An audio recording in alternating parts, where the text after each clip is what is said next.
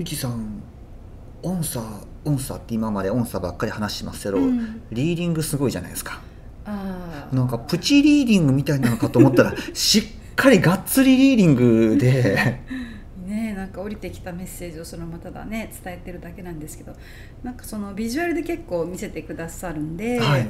うん、それをこうまあそうね。あれは2004年からもうリーディングの方は始めやってるので。うすごい。もうえじゃあ14年やってるってことですか？そうそうだからなんかこうビジュアル最初見てえこれは何だろうっていうその分析力は多分その長年培ってきたのでうん。こう慣れてきたかなっていう感じうん。で最初は見えてもこれは何だろうっていう感じでこう説言葉にして説明するのが最初は慣れてなかったんですけどうん。やっぱそれはだんだん慣れてきてそれはやっぱりこううん。経験を重ねるそうですねことですか、うんうんよくほら勘の鋭い方とか霊感がある方は、はいはい。で自分では分かってるけどそれを人に伝えるっていうね、うんあの変換がうまくできない方、たくさんいらっしゃるじゃないですか、うん。あとはその上から降りてあ一応上とつながるんですけれども、はい。その時に尋ねますね。これはどういう意味ですか？とか、うん。うん、それで答えをもらうっていうのもありです。はい。ゆきさんの場合はどういう感じで答えが来るんですか？こ音声ですか？それとも映像みたいなので来るんですか？あもうなんかなんだろう勘っていうの。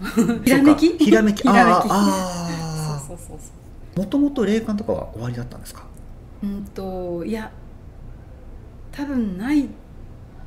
ゼロとは言わないですけど、はただそのすごくそういう精神世界的なことは昔から興味があって、そんな本ばっかり読んでましたね。ただそれを仕事にするとかそんなことは全然考えてなかったです傍から見るといかにももうゆきさんは霊能者の方だなっていう感じはしますけど。普通です極めてニューヨークニュージャージーはどれぐらいもう住んでらっしゃるんですか、実はちょっと25年以上になってます何ですかその実は言いたくなかった的な言い方ですねいやなんかねちょっと長いんですけどいいじゃないですかもしかしたら2歳の頃からいねいらっしゃった可能性も十分おありですよねワールド・オブ・グレート・ヒーラーズ世界中のヒーラーに会いに行こう。皆さんこんにちは。サティです。25年以上在住の僕にとってはもう大先輩のゆきさんなのですがどうしてこんなにも純粋で可愛らしい感じをずっと持っていられるのでしょうか。人は声だけの方が不思議とその人のことが伝わるもので台本打ち合わせ一切なし。一発収録のこのラジオにはいかなるゲストも仮面をかぶり続けることはできません。失礼。ついつい NHK 朝の連続ドラマ「満腹のあの話し方」したくなるんですよね。ではこの辺で。ゆきさんのユニークなお話にまた耳を傾けてみましょう。緊張されてます？大丈 されてます？大丈夫ですか？夫なんとか大丈夫。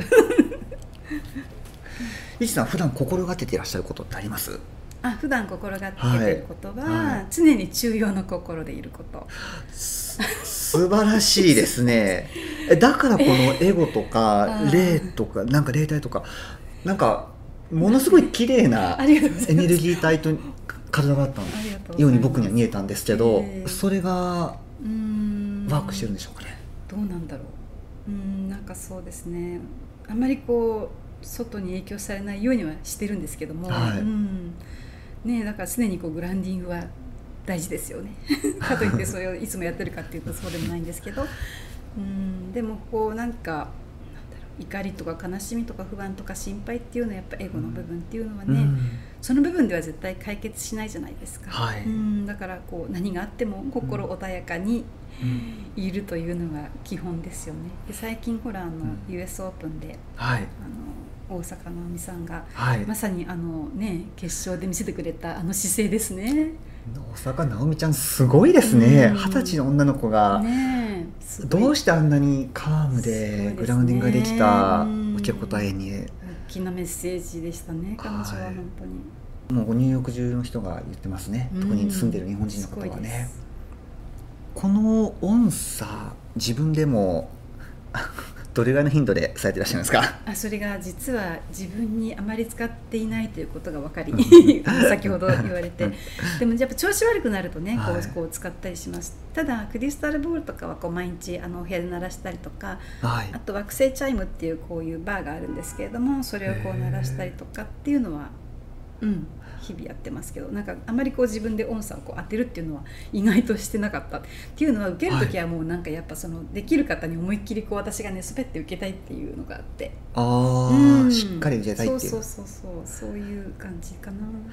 例えばその DNA 調整のうん。このバーを例えばうん。毎日鳴らしてると DNA がもう調整されちゃうわけですか自分でうんでも私思うんですけどこれもやっぱしエネルギーなので、はい。ただ鳴らすっていうよりもやっぱりその上の方のサポートもいただいた方がいいような気がしますね。うーん。うん。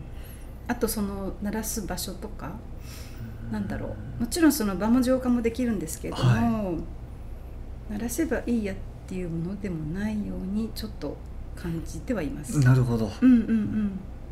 そうですね。うーんやっぱ鳴らす時はこうちょっとそうですね。自分の心っていうかその、うん、瞑想に入って。あそういうそういう状況でやった方がやられた方がいいと思います。